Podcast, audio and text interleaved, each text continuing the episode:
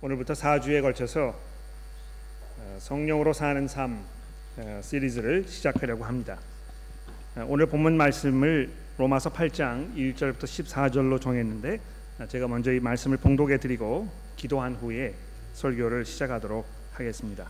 로마서 8장 1절부터 14절까지 제가 봉독해 드리도록 하겠습니다. 그러므로 이제 그리스도 예수 안에 있는 자에게는 결코 정죄함이 없나니 이는 그리스도 예수 안에 있는 생명의 성령의 법이 죄와 사망의 법에서 너를 해방하였습니다. 율법이 육신으로 말미암아 연약하여 할 수 없는 그것을 하나님은 하시나니 곧 죄로 말미암아 자기 아들을 죄 있는 육신의 모양으로 보내어 육신의 죄를 정하사 육신을 따르지 않고 그 영을 따라 행하는 우리에게 율법의 요구가 이루어지게 하려 하심이라.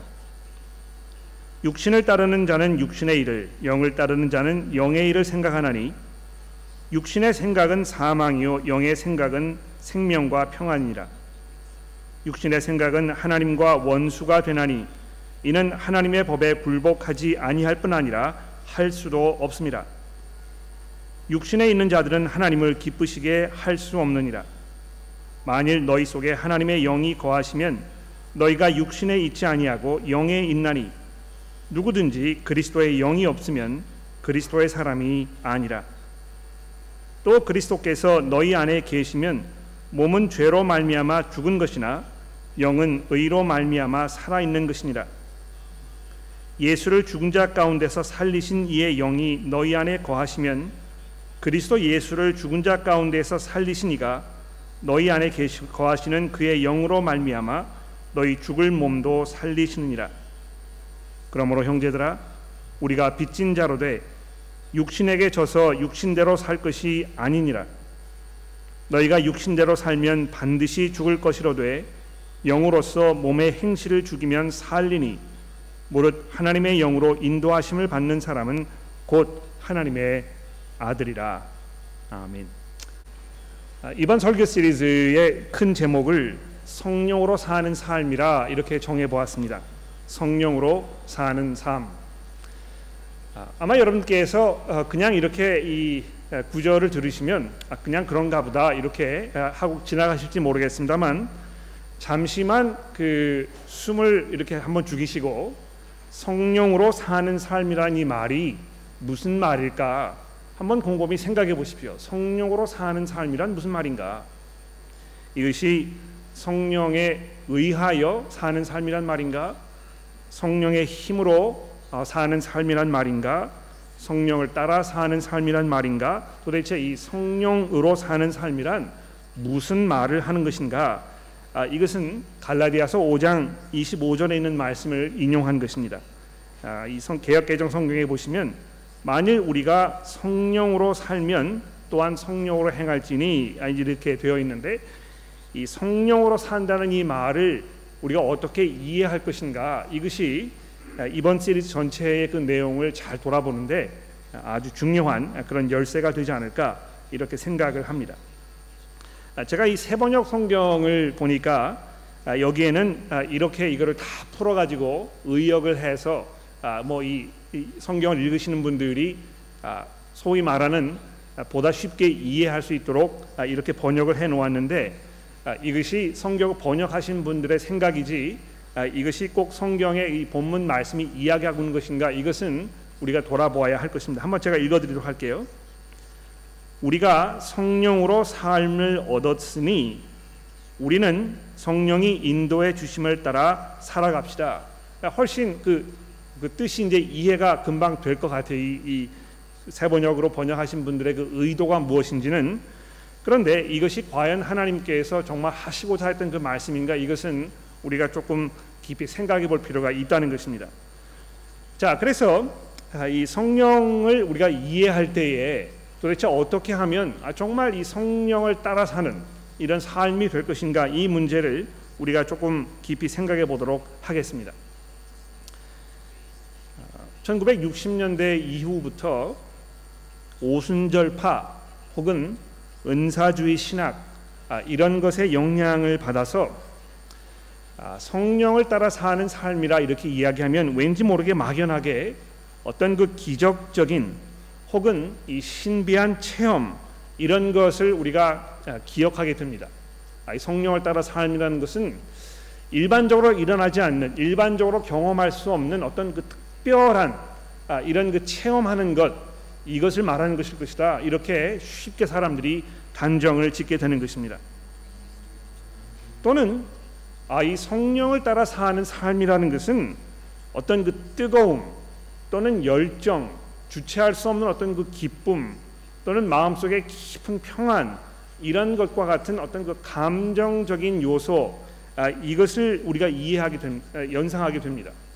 아, 그래서 어떤 그 영적이거나 아, 기적적이거나 신비한 체험 아니면 어떤 그 특별한 감성적인 변화 아, 이런 것이 이 영적인 것이라고 우리가 이 생각하는 아, 그런 그 아, 결과를 초래하게 된 것입니다. 아, 그러나 아, 성경의 여러 군데를 우리가 깊이 살펴보고 공부하면서 아, 과연 성경이 우리에게 이 성령에 대하여 무엇을 이야기하고 있는지 우리가 주의 깊게 조심스럽게 차근차근 잘 접근하는 것이 굉장히 필요하다고 확신합니다. 아, 그래서 제가 특별히 이 로마서 8장에 있는 말씀을 본문으로 정했는데 아마 신약 성경 전체를 통해서 이 성령의 사역에 대하여 우리가 이해하려면 이 본문 말씀인 로마서 8장의 말씀을 제쳐놓고 이해하기 어려울 것입니다. 아마 많은 그 신학자들이 이 성령에 대해서 이야기할 때 꼭이 아, 로마서 8장, 7장부터 6장부터 시작되어 7장 그리고 8장으로 이어지는 이 부분을 우리가 먼저 다루어야 아마 이 성령 전체 사역에 대한 어떤 그 큰 그림, 이 테두리를 우리가 아마 세울 수 있을 것입니다. 그래서 아, 이제 이 말씀을 우리가 한번 돌아보도록 하죠. 자, 이 본문 말씀인 8장 아, 1절 말씀에 보면 그리스도 예수 안에 있는 자라 이렇게 이제 시작이 되고 있습니다. 아, 예수 안에 있다 하는 이 말이 무엇인지를 우리가 좀 생각해 볼까요? 예수 안에 있다 우리가 이런 그 표현을 굉장히 많이 사용하고 자주 사용하고 우리 입에 붙어 있는 아, 그런 말입니다. 예수 안에 있다는 것은 뭘 말하는 것입니까? 아, 아, 다른 걸 다 제쳐 두더라도 예수 안에 있는 자라면 뒤집어서 말하면 예수 밖에 있는 사람도 있을 것이라는 것입니다. 그렇죠? 예수 안에 있는 자들에 대해서 이야기하려면 예수 밖에 있는 사람도 있을 것이라는 것입니다. 그래서 이 본문 말씀이 처음 시작부터 이 삶의 두 가지 영역에 대하여 말씀하고 있습니다. 이 죄송합니다. 영역이라는 말을 쓰니까 예, 이제 약간 그 혼란이 오기 시작하고 약간 그 졸음이 이제 오기 시작하고 아, 눈이 약간 이렇게 감겨지고 아마 그러실지 모르겠어요. 아, 근데 이 영역이라는 말 우리가 잘 쓰지 않는 말입니다만 그렇게 어려운 개념은 아닙니다. 아, 여러분 그 아, 우리가 이 한국 땅에 살고 있든지 호주 땅에 살고 있든지 뭐 이 둘 중에 하나입니다. 이 호주 땅에 살면서 한국 땅에 동시에 살 수는 없습니다. 그렇지 않습니까? 아 이 한국이라는 영역에 내가 속해 있든지 호주라는 영역에 속해 있든지 이 둘 중에 하나인 것입니다. 아, 한국이라는 그 영역에 우리가 살고 있으면 한국이 가지고 있는 그 법 거기에 지배를 받고 있습니다. 거기에 뭐 보호를 받기도 하고 거기에 그 지배를 받기도 하고 그래서 이 한국이라는 그 법치 국가 거기에 그 법의 영향력 아래 우리가 살고 있는 것입니다. 그렇지 않습니까? 그런데 거기에서 우리의 이 몸을 딱 들어가지고 비행기를 타고 호주에 오게 되면 이제 이 호주라는 영역에 들어가게 된 것입니다. 호주라는 영역에 들어가게 되면 더 이상 한국의 법치 영역에 있지 않은 것입니다. 그렇지 않습니까? 이제는 우리가 호주의 법을 따라서 호주 법이 우리에게 제공해 주는 어떤 그 보호와 이 다스림과 이런 것 가운데 살게 되는 것입니다. 아, 삶의 이 두 가지 영역이 있다는 것입니다. 아, 사람이 이 두 가지 영역에 동시에 존재할 수는 없다는 것입니다. 그래서 마찬가지로 예수 안에 있든지 예수 밖에 있든지 이 둘 중에 하나라는 것이죠. 또 좀 더 내려가 보시면 아, 같은 이야기를 2절 말씀에 이렇게 설명합니다.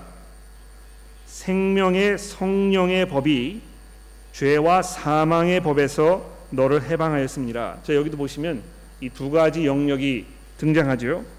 생명의 성령의 법, 또 죄와 사망의 법, 이 두 가지가 아, 이렇게 있는데 지금 어디에 속해 있는가 이거를 우리가 잘 돌아보아야 할 것입니다. 여기 이제 그 법이라는 그 표현을 쓰고 있어서 이게 이제 뭐 율법을 말하는 것인가 뭘 말하는 것인가 약간 혼란스러울지 모르겠습니다만 제가 아까 처음 사용했던 그 법치 국가라는 개념을 생각해 보시면 금방 이해가 될 것 같아요. 여러분 그 법치 국가란 말이 무슨 말입니까? 그 법이 영향력을 발휘하는 그 국가라는 말 아닙니까? 그렇죠? 그러니까 이 법치 국가에 살면 사람들이 자기 멋대로 행할 수 없습니다. 아, 그냥 뭐 마음 내키는 대로 자기 멋대로 법을 정해 가지고 이렇게 할 수 없는 것이죠. 모든 사람들이 합의를 해서 우리가 이런 그 규칙을 따라서 살자 이렇게 정하면 아, 그 법치 국가가 되는 것입니다. 아, 그래서 이 법이 그 안에 있는 사람들에게 영향력을 발휘하고 어떤 그 권세가 있지 않습니까? 그렇죠? 이뭐 어, 법관들 아, 이렇게 높은 자리에 올라가서 근엄한 목소리로 아, 이렇게 그 아, 이결 판결을 내리시는 분들 보면 아, 굉장히 영향력이 있고 권세가 있는 분처럼 보이는데 아, 이 법관들이 그런 영향력을 발휘할 수 있는 근거가 무엇입니까? 그 사람이 어떤 인격이나 뭐 학력이나 이런 것이 아니고 법인 것입니다. 법이 그 사람을 아, 그런 권세를 가질 수 있도록 이렇게 보장해 주는 것이거든요. 그래서 여기 생명의 성령의 법이라 이렇게 얘기했을 때 어떤 그 생명의 성령이 가지고 계시는 그 권세, 아, 이 영향력 아, 이런 것을 말하는 것입니다. 사람이 성령의 권세 아래 있든지 또 여기 이야기하는 대로 죄와 사망의 권세 아래 있든지 이 둘 중에 하나라고 얘기하고 있는 것입니다. 삶의 두 영역이 있거든요. 예, 예수 안에 있든지 예수 바깥에 있든지 내가 이 한국 땅에 있든지 호주 땅에 있든지 한국 법의 지배를 받고 있든지 호주 법의 지배를 받고 있든지 이런 것과 마찬가지로 내가 이 생명의 성령 그분의 그 다스림 가운데 있든지 또는 죄와 사망의 다스림 가운데 있든지 둘 중에 하나라는 것입니다. 아, 사도 바울이 이것을 잘 설명하기 위하여 아, 보다 더 구체적으로 4절 말씀에 내려가 보시면 아, 이 육신과 영 이렇게 또 구분하여 우리에게 설명하고 있습니다. 이 4절 말씀을 보십시오. 육신을 따르지 않고 그 영을 따라 행하는 우리에게 율법의 요구가 이루어지게 하려 하심이라 육신을 따르는 자는 육신의 일을 영을 따르는 자는 영의 일을 생각하나니 육신의 생각은 사망이요 영의 생각은 생명과 평안이니라. 육신의 생각은 하나님과 원수가 되나니 이는 하나님의 법에 굴복하지 아니할 뿐 아니라 할 수도 없음이니라. 육신에 있는 자들은 하나님을 기쁘시게 할 수 없느니라. 만일 너희 속에 하나님의 영이 거하시면 너희가 육신에 있지 아니하고 영에 있나니 누구든지 그리스도의 영이 없으면 그리스도의 사람이 아니니라. 이 굉장히 중요한 말씀입니다. 그렇죠? 만일 너희 속에 하나님의 영이 거하시면 너희가 육신에 있지 아니하고 이렇게 되어 있습니다. 아, 그 야, 서양 철학을 이렇게 쭉 공부를 해보시면 아, 이 서양 철학가들이 인간에 대해서 이야기하면서 인간의 몸 속에는 그 두 가지 존재가 공존하고 있다. 항상 이렇게 생각해 왔습니다. 그러니까 이 어떤 영적인 면이 있고 육적인 면이 있다. 이렇게 얘기한 것입니다. 그래서 뭐이 그 플라톤이나 이런 사람들 보시면 아, 이런 그 이, 이중적인 체계에 서 얘기하고 있잖아요. 네. 이 육적인 것은 어딘지 모르게 좀 모자라고 불완전하고 이게 사라져 버릴 것이고 영적인 것 아, 이것이 이제 이 육신에서 탈피하게 되면 보다 자유로운 어떤 그 완전한 어떤 그 존재로 이렇게 될 것이라 이렇게 아, 이 생각한 아, 그런 그 플라톤적인 이 세계관 이것이 서양 사회를 아주 오랫동안 이렇게 지배해 왔습니다. 뭐 그것이 옳은지 아닌지는 여기서 말할 바가 아닙니다만 이 사도 바울이 이야기하고 있는 이 육신과 영의 이 구별은 사람 안에 존재하는 두 가지 어떤 그 존재를 말하는 것이 아니고요. 아, 제가 처음 말씀드린 대로 어떤 그 육체적인 그 영향력 그 영역 그리고 이 영적인 영역 이 두 가지를 지금 말하고 있는 것입니다. 그래서 사람이 육체에 속해 있든지 영에 속해 있든지 둘 중에 하나라는 것입니다. 어떻게 우리가 확신할 수 있습니까? 이 구절이 보면 아주 분명하게 우리가 알 수 있잖아요. 만일 너희 속에 하나님의 영이 거하시면 너희가 육신에 있지 않고 영에 있나니 굉장히 중요한 말입니다. 그렇죠? 하나님의 영이 우리 가운데 있으면 우리가 아직도 육신에 있, 다 이렇게 이야기하지 아니하고 하나님의 영이 우리 가운데 있으면 너희가 육신에 있지 아니하고 영에 있나니 이렇게 되어 있다는 것입니다. 그래서 지금 내가 어느 영역에 존재하고 있는가 이것을 아, 빨리 정리하고 판단하는 것이 아주 중요한 것입니다. 여기 보십시오. 아, 저희 교회가 아, 이렇게 이 가운데 복도를 중심으로 해서 제 오른편에 또 제 왼편에 계시는 이 두 가지 두 그룹으로 딱 이렇게 나누어져 있습니다. 그렇죠? 마치 이런 것이에요. 이쪽에 죄송합니다. 이거 뭐 그 굉장히 그냥 임의적으로 드리는 말씀이기 때문에 꼭 그렇다는 이야기는 아닙니다. 이쪽에 계시는 분들은요 생명의 성령의 그 인도하심을 또 그분의 그 영향력 아래 있는 분이고 이쪽에 있는 분들은 죄송합니다 죄와 사망의 법 아래 있는 아, 이렇다는 것입니다. 그러니까 이 렇게 섞여 가지고요 뭐 이쪽에도 있다 저쪽에도 있다 이렇게 되는 것이 아니고 이쪽에 있든지 이쪽에 있든지 둘 중에 하나라는 것입니다. 그런데 문제는 육신에 있으면 즉 하나님의 영이 거하지 아니하면 또는 육신을 따라 사는 삶을 살고 있으면 결코 하나님을 기쁘시게 할 수 없다는 것입니다. 예. 아, 그래서 여기 이 육신의 사, 육신을 따라 사는 삶이라는 것은 죄의 지배 아래, 죄의 영향력 아래, 죄의 권세 아래 아, 그래서 이 죽음을 향하여 지금 끌려가고 있는 처참하고 비참한 이런 삶의 존재에 대해서 얘기하고 있는 것이고 그렇지 않고 예수 안에 있는 사람들은 생명의 성령의 법으로 인하여 이 삶과 소망 가운데 살아가는 이런 삶이라고 딱 둘로 나누어서 지금 성경이 얘기하고 있습니다. 자, 이것을 전제로 하여 이 예수 안에 있다는 것이 얼마나 놀라운 것인지 사도 바울이 뭐라고 얘기하는지 들어보십시오. 1절로 다시 돌아가겠습니다. 그러므로 이제 그리스도 예수 안에 있는 자에게는 결코 정죄함이 없나니 예?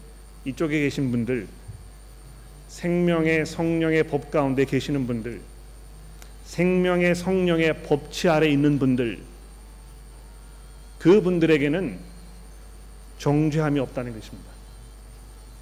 더 이상 하나님께서 죄인으로 취급하지 않으신다는 것입니다. 자, 그러시니 이쪽에 앉아 계시는 분들 어떻게 해야 되겠습니까? 어떻게 해야 될까요? 일어나셔서 자리를 옮기셔야 되잖아요. 그렇죠? 그러니까 여기 앉아 계시면서 야, 이거 내가 어떻게 하면 좀 뭐 이 개선을 좀 해볼까? 어떻게 하면 내가 좀 뭐 이 좀 더 하나님 기뻐하시는 삶을 살 수 있을까 이런 생각 고민 가지고 계시는 것은 아무런 소용이 없는 것입니다. 여러분이 이쪽에서 일어나셔 가지고 자리를 옮기셔야 되는 것입니다. 새로운 영역으로 가셔야 되는 것입니다. 마치 여러분들께서 비행기를 타시고 한국 땅에서 바다를 건너 가지고 호주로 이민을 오신 것처럼 이렇게 그 transfer 예? 이게 돼야 되는 것이거든요. 어떻게 이것이 될 수 있습니까? 교회 안에 앉아 있는 것은요, 뭐 굉장히 간단하잖아요. 여러분의 의지로 자리에서 그냥 일어나셔서 몇 걸음 걸어서 옆으로 가시면 됩니다. 그런데 이 육신을 따라 사는 삶, 그 삶의 영역에서 벗어나 생명의 성령의 법으로 들어가는 그 방법은 이렇게 간단하지가 않습니다. 사람의 힘으로 우리의 어떤 그 지혜로 이렇게 간단하게 내릴 수 있는 결정의 문제가 아니라는 것입니다. 이것을 설명하기 위하여 사도 바울이 2절과 3절에서 뭐라고 말씀하는지 잘 한번 들어보십시오. 이는 그리스도 예수 안에 있는 생명의 성령의 법이 죄와 사망의 법에서 너를 해방하였음이니라. 여기 이제 이 해방하였다 하는 이 단어가 굉장히 중요한 단어인데요. 여러분 그 묶여 있던 사람을 해방시키려면 어떻게 해야 되겠습니까? 예? 보다 힘센 사람이 거기를 가가지고 이, 이 사람을 얼매고 있던 그 억압자 이 사람을 제압해야 되지 않겠습니까? 그렇죠? 이 사람을 좀 풀어주기 위해서는 보다 힘센 사람이 가가지고 자기의 그 힘으로 이 사람을 풀어주지 않으면 안 되는 것입니다. 그런데 이 죄와 사망의 법이 얼마나 강력하고 얼마나 무서운 힘을 가지고 있었는지 아무도 거기에서 벗어날 수가 없었다는 것입니다. 모든 사람들이 죽어버리잖아요. 그 누구도 죽음에서 피할 수가 없는 것입니다. 언젠가 여러분과 저에게 육신의 죽음이 찾아올 텐데요. 성경은 우리 죽음에 대하여 뭐라고 말씀하고 있습니까? 이것이 하나님의 심판의 결과라는 것입니다. 모든 사람이 죽어버리는 이것은 모든 사람이 하나님의 이 심판 가운데 있고 하나님의 이 영원한 형벌에서 벗어날 수 없는 이런 처지에 놓여 있다는 것입니다. 그러나 그 죄와 사망의 권세보다 더 큰, 더 힘센, 더 강력한 이 생명의 성령, 그분의 그 권세가 여러분과 저를 해방하였다고 이절이 선언하고 있습니다. 어떻게 이게 가능했을까요? 3절에 보십시오. 율법이 육신으로 말미암아 연약하여 할 수 없는 그것을 이 보십시오. 하나님께서 이스라엘 백성들에게 율법을 주셨잖아요. 그렇죠? 너희가 이대로 살면 생명을 얻을 것이다. 내가 너희에게 준 그 율법 아래 참 생명이 있다. 우리가 어떻게 살아야 할지, 어떻게 하면 하나님의 이 풍성한 그런 그 은혜를 누릴 수 있는지, 어떻게 사는 것이 참 생명을 사는 것인지 이 율법이 우리에게 설명하고 있다는 것입니다. 그런데 율법 자체에 문제가 있는 것이 아니고요. 사람들이 연약하여 그 율법을 순종하고 믿음으로 그 앞에 나아가고 이렇게 하지 못하였기 때문에 하나님께서 우리에게 생명을 주시려고 주셨던 그 율법이 오히려 여러분과 저에게 죽음을 가져다 주는 우리로 하여금 우리가 이 정말 하나님 앞에 형벌을 면할 수 없는 죄인이라는 것을 이해하도록 만드는 그런 그 법칙이 되어 버렸다는 것입니다. 그래서 아무리 우리가 율법을 지키면서 아, 이 하나님을 기쁘시게 하는 삶을 살려고 해도 가능하지가 않거든요. 예. 그렇지 않습니까? 여러분 율법을 따라 사는 삶을 살려고 노력해 보십시오. 그것이 아, 가능합니까? 그렇지 않거든요. 그래서 육신으로 말미암아 연약하여 할 수 없는 그것을 어떻게 하셨다고요?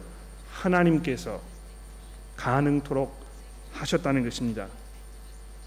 어떻게 가능토록 하셨습니까? 곧 죄로 말미암아 자기 아들을 죄 있는 육신의 모양으로 보내어 육신의 죄를 정하사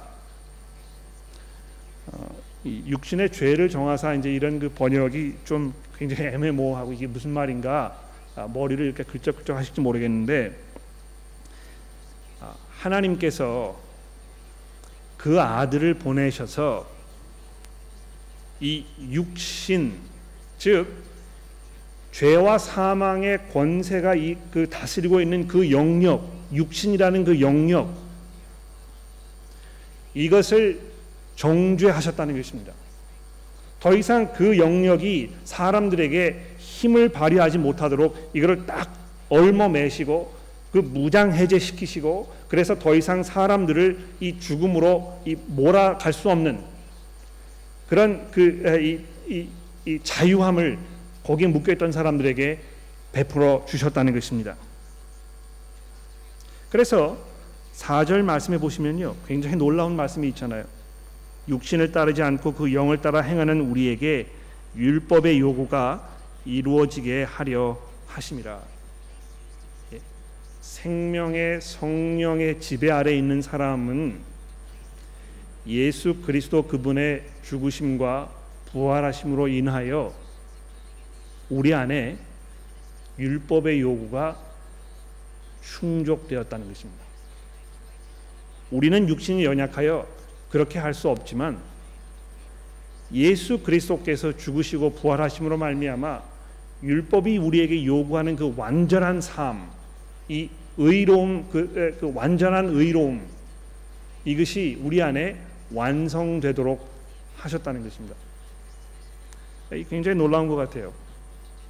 여러분 제가요 어, 아침에 일어나서 무슨 생각을 하였는지 무슨 말을 하였는지 이런 것을 다 열거해 보면 아마 창피스럽고 수치스러워서 이 자리에 서기 어려울 것입니다.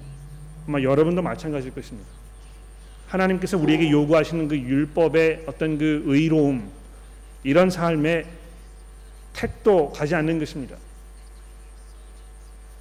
그런데 놀랍게도 하나님께서는 여러분과 저에게 너희가 율법을 다 이루었다고 너희가 그 율법이 요구하는 완전한 의로움 가운데 지금 있다고 이렇게 선언하고 계신다는 것이죠. 어떻게 그것이 가능한 것입니까?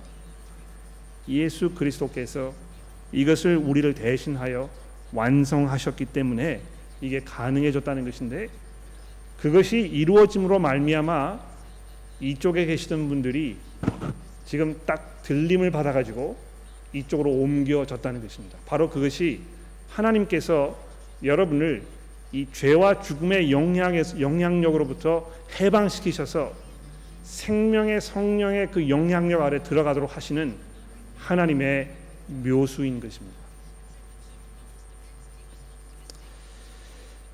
아, 성령의 사역이 무엇입니까? 왜 성령이 우리의 삶 가운데 그렇게 중요한 것입니까? 바로 성령이 아니, 아니면 우리가 생명을 누릴 수 없기 때문에 그런 것입니다. 그렇죠? 아, 그래서 오늘 본문 말씀이 이야기하는 것처럼 이 성령이라는 것을 그냥 성령님이라고 이렇게 얘기하지 아니하고 뭐라고 하고 있습니까? 생명의 성령이라 이렇게 부르잖아요. 그렇죠? 생명의 성령의 법, 이 생명의 성령께서 가지고 계시는 그 권세, 그 영향력 이것에 대해서 말씀하고 있는 것입니다. 그 영향력이 무엇입니까? 여러분과 저로 하여금 죄와 사망의 권세에서 벗어나 생명을 누리는 하나님의 새로운 백성이 되게 하시는 그 놀라운 사역이 바로 성령의 사역이라는 것입니다. 아, 여러분 그 우리가 이제 사도신경을 쓸 때도 있지만 아, 그 사도신경이 뭐 굉장히 좋은 그런 아, 것임에 분명합니다. 아, 그러나 아, 경우에 따라서는 우리가 이 사도신경 말고 아, 타나시우스 성경 그걸 쓰고 있잖아요. 그렇죠? 거기에 보시게 되면 이 성령의 사역에 대해서 이야기하면서 우리에게 생명을 주시는 분이라 이렇게 딱 정해 놓았습니다. 그렇거든요. 성령께서 바로 여러분과 저에게 그리스도 예수를 통하여 생명을 누리게 하시는 분이라는 것입니다. 오늘 아침에 우리가 읽지 않았습니다만 어, 에스겔서 37장에 보시면 에스겔 선지자가 놀라운 그런 그 환상을 보지 않습니까? 예. 깊은 골짜기가 있었는데요. 거기를 이렇게 들여다보니까 거기에 마른 뼈들이 가득하였다는 것입니다. 하나님의 백성들이어야 할 사람들이 아, 죽음의 그 권세 아래서 지금 이 생명이 떠나간 지는 오래되었고요. 이, 이 육체가 다이그 뼈만 앙상해서 아, 이렇게 부딪히면 뼈 소리가 나는 이게 다 흙으로 그냥 돌아가 버릴 것 같은 그런 앙상한 이런 끔찍한 상황이 그 앞에 펼쳐졌었는데 하나님께서 에스겔 선지자에게 뭐라고 말씀하십니까? 얘야, 이 마른 뼈들에게 하나님의 말씀을 전하라. 근데 거기 이야기하는 이 하나님의 말씀이라는 그것이요. 이 하나님의 그 입김, 하나님의 이 영, 이것을 말하는 것입니다. 그래서 이 마른 뼈들이 하나님의 말씀을 들었을 때 어떻게 되었습니까? 다 살아났잖아요. 그렇죠? 거기 안에 이 성령, 생명이 들어간 것입니다. 그래서 아, 이 수를 셀 수 없는 큰 군대가 되었다. 아, 이런 그 환상이 에스겔서 37장에 기록되고 있는데요. 아, 성령께서 우리에게 이루시는 이 사역이 무엇입니까? 여러분과 저로 하여금 이제 새로운 생명을 누리도록 하신다는 것입니다. 뿐만 아니고 더 나아가서 10절과 아, 11절 말씀을 보십시오. 또 그리스도 그리스도께서 너희 안에 계시면 몸은 죄로 말미암아 죽은 것이나 영은 의로 말미암아 살아 있는 것이니라. 예수를 죽은 자 가운데서 살리신 영이 너희 안에 거하시면 그리스도 예수를 죽은 자 가운데서 살리신 이가 너희 안에 거하시는 그의 영으로 말미암아 너희 죽을 몸도 살리시리라. 아, 여러분과 제가 이미 이쪽 그 죄와 사망의 영역에서 딱 들리심을 받아가지고 이 생명의 성령의 법이 다스리는 이쪽으로 옮겨졌을 뿐만이 아니고요. 이제 우리가 육체적으로 죽음을 당했을 때 그 죽은 몸이 이 성령의 능력으로 인하여 다시 부활하게 될 것이라고. 우리가 거듭난 이 영생의 생명을 누리는 그 날이 오게 될 것이라고 사도 바울이 이렇게 얘기하고 있는 것입니다. 죄와 사망에서 아, 한번 새로운 삶을 하는 그 중생의 체험에 대해서 이야기할 뿐만이 아니고요. 우리의 육신이 다 아, 죽은 후에 영원하게 다시 새로운 몸으로 부활하게 될 그 날에 대하여 이야기하는 이 사도 바울의 이 약속이 얼마나 놀랍고 얼마나 위대하고 우리에게 깊은 평안을 주는 그러한 말씀입니까? 우리의 힘으로는 우리가 이 죄의 영향력 아래서 벗어날 수 없습니다. 우리가 이쪽에서 이쪽으로 옮길 수 있는 힘이 우리에게는 없는 것입니다. 아무런 수단과 방법을 통해서도 이 변화가 일어날 수 없다는 것이죠. 그러나 하나님께서 예수 그리스도 그분의 죽으심과 부활하심을 통하여 생명의 성령의 법이 여러분의 삶 가운데 강하게 작용하도록 이제 변화를 불러 일으키신 것입니다. 자 그런데 아, 그것뿐만이 아니고요. 아, 이 12절부터 14절에 보시게 되면 이제 이 이번 설교 시리즈의 나머지 부분 여기에 대한 어떤 그 전초전 이런 내용이 담겨 있는데 아, 제가 읽어보도록 할게요. 12절입니다. 그러므로 형제들아 우리가 빚진 자로 돼 육신에 져서 육신대로 살 것이 아니니라 너희가 육신대로 살면 반드시 죽을 것이로되 영으로서 몸의 행실을 죽이면 살리니 무릇 하나님의 영으로 인도하심을 받는 사람은 곧 하나님의 아들이라. 자 이렇게 해서 이제 이 새로운 영역 안에 들어간 이 사람들, 이 성령의 영향력 안에 있는 이 사람들이 어떻게 살아야 할지 여기에 대해서 이제 얘기합니다. 아마 이 부분은 우리가 다음 주와 그 다음 주 그리고 1월달 마지막 이 세 번에 걸쳐서 이제 충분히 생각해 보아야 할 중요한 이슈가 되겠는데요. 여기서 한 가지 중요한 것만 말씀드린다면 이런 것입니다. 이쪽에서 이쪽으로 옮기는 그 놀라운 변화 이것이 전적으로 하나님의 손에 의하여 가능해진 것입니다만 이 안에서 사는 성령을 따라 사는 이 삶 이것도 성령께서 우리에게 가능케 하시는 그 일이라는 것을 기억하는 것이 굉장히 중요한 것입니다. 그래서 14절 말씀에 보시면 무릇 하나님의 영으로 인도함을 받는 사람 바로 이 사람이 하나님의 아들들이라고 이렇게 이야기하고 있는데 여러분과 제가 이제 살아야 할 이 삶은 무엇입니까? 하나님의 영으로 인도함을 받는 삶입니다. 어떻게 하는 것이 하나님의 영으로 인도함을 받는 삶인가? 이 부분에 대하여 다음 주부터 아, 좀더 구체적으로 함께 생각해 보도록 합니다.